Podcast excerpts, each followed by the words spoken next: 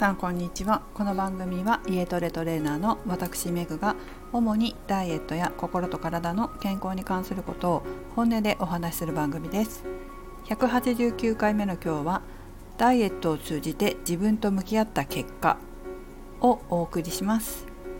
今日はインナーチャイルドダイエット講座のフォローアップ最終日でした。インナーチャイルドダイエットっていうのはダイエット心理学の講座のことで、えーと、自分の心を変えて、まあ、メンタルを変えてダイエットに成功させていくという講座、まあ、簡単に言うとそういうことになります。で1回目の本講座理論を学ぶ講座と3回のフォローアップ講座がついていて、まあ、今日が3回目だったということですね。で今回の受講生様 C 様 C さんちょっと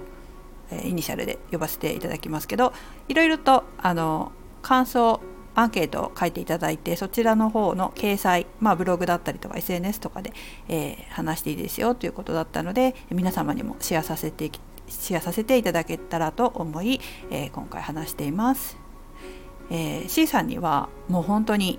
よく頑張りました。というふうに言葉を講座の中でも送ったんですけど改めて、えー、ラジオの方でも送りたいなと思います。一番最初にお会いした頃にとても過酷なダイエットをして、えー、心身ともにズタボロになっていらっしゃったところからよくここまで這い上がってこられたなっていうのが本当に私の感想です。C さんの最初の受講の動機っていうのは痩せたいっていうよりも甘いものをやめたいとか無理なダイエットをやめたいとか楽しくダイエットを続けたいというものでした。やっぱり相当無理なダイエットをされてたみたいなので私もねあのやっぱりこういう仕事しててかつね、えー、看護師だったので健康っていうものにとてもあの大切にしてる健康というものをとても大切にしているので、えー、無理なねダイエットをさせるっていうことは無理っていうのは過度なってことですね。過度なあの心身に影響を及ぼすようなダイエットっていうのはやっぱり元医療従事者としてもお勧めできないなというふうに思っていろんなお話をさせていただきました。ということでまず最初にですねえ書いていただいた C 様のアンケートを読み上げていきたいと思います。1番インナーチャイルドダイエット講座を振り返ってメンタルの重要性をどう感じましたか？という問いに対して仕事も生活そのものも全てにおいてメンタルが全てだと思った。2番インナーチャイルドダイエット講座を受講して良かったところを教えてください。これに対しては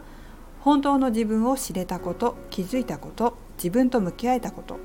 ということです。3番逆にこれからさらに良くなるために改善したいところはありましたか？それはどんなところですか？これに対してはまだまだ修正できていないのでこれから自分と向き合って修正していきたい。ということです。4番。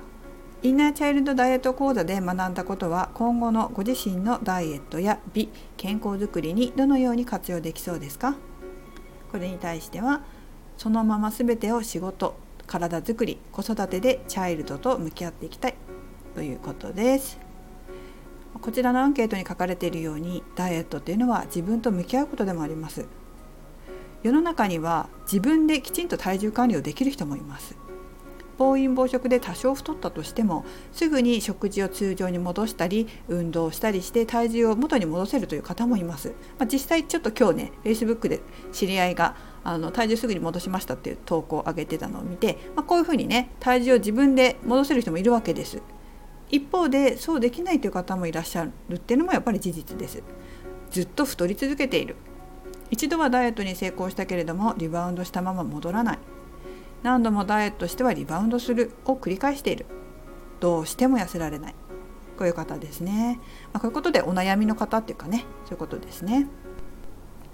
インナーチャイルドダイエット講座ではダイエットに成功できない心つまりメンタルだったり意識そういった仕組みを学んでダイエットで成功できる心に変えていきます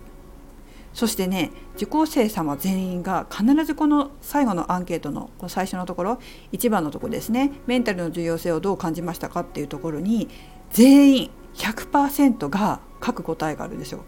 それはダイエットはやっぱりメンタルだったっていうことです。必ずみんなほんと100%書かれます。この講座を受講するとダイエットできない心メンタルの仕組みを知ることができてそのメンタルを治す方法も知ることができます。さらにきちんとメンタルを変えてダイエットすると無意識にダイエットに成功できる自分になっている。これまで学んだ運動とか食事の知識を活かせるようになるというメリットがあります。それがやっぱり大きいなというふうに思いますね。無意識じゃなくて意識的だとなかなかこうあの我慢したりとかあのしんどかったり辛かったりっていうことが多いんですねダイエットって、まあ、我慢して甘いものをやめたりとか我慢して食事を控えたりとかそういったことその我慢しなきゃいけないみたいな本当は食べたいのにっていう心があるばっかりに我慢しなきゃいけないっていうこの欲望に蓋をしてしまってダイエットすると、まあ、いつか爆発してしまうっていうこともありますので、えー、とてもリバウンドしやすくなったりとかストレスが溜まったりとか辛いダイエットになってしまったりします。それから食事とか運動の知識っていうのは結構持ってる方が多いんですけどそれを生かしてないっていう方も多いんですよね。ただの知識で終わってる語れるんですよダイエット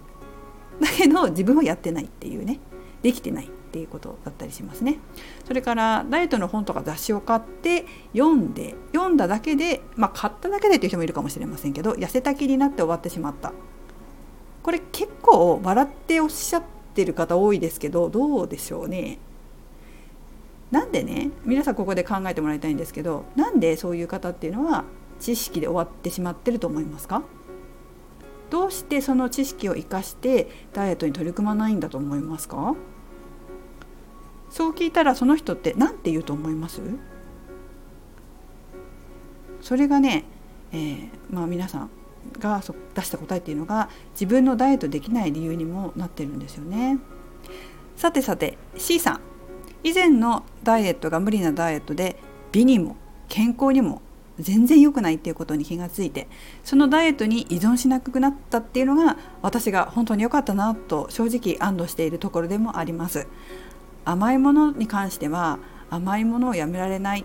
というよりやめたくないという自分の本音もフォローアップ講座を重ねるにつれて気づくことができたのは、まあ、一つの収穫であり、まあ、さらにねどうしてやめたくないのかっていうところもちょっと今日やったので、えー、そこもねすごく あの納得されてたので面白かったです。そしてまたそれがねそれがねその仕事とか子育てとリンクしてるっていうことにも気がつかれて納得してたっていうのもねあのすごく興味深かったですよ。ダイエットでできないことは仕事でもできないし子育てでもできないです。子供を見たらダイエットできない自分自身の性格も分かりますし自分のところに来るお客様を見てもダイエットできない自分が分かります。まさにね彼女彼らがまるで鏡のように自分を見せてくれてます。だからこそそれは自分自身のヒントにもなりますし自分の深層心理に気づけて直していくことができるんです。そこがやっぱりその活用する見せてくれたものを活用していって自分を直していく。そうすると、まあ、見せてくれた人自身も良くなっていきますので本当に一石二鳥三鳥にもなるようなあフラクタル心理学ですね。おすおすすめ本当おすすめですね。自分が直せば子供も良くなったりとかね周りの人が良くなったりしますんで。でですねこの C 様はこういった話を、ね、マスターコース理論のコースを受講してないのに私が話したことねすぐ理解されたんですよ。なんでねとってもセンスがいいです。伸びしろ大きいと思います。本当に。ぜひぜひこれからどんどんバージョンアップしていっていただきたいなというふうに思います、まあ、今回はオンラインの受講でしたけどぜひ直接お目にかかれます。日を心より楽しみにしています。皆さんもぜひねこの機会にえー、まあ、コロナの時期でいろいろといろいろ自粛しなければいけないことがあるかもしれませんがこの時期だからこそダイエットをきっかけにご自身の深層心理と向き合ってみてはいかがでしょうか年末年始の休暇これからありますけれどその休暇をぜひ成長の機会にしていきましょう、えー、インナーチャイルドダイエットの URL 貼っておきますので、まあ、興味あればご覧になってください最後までお聴きいただきありがとうございました。メグでした。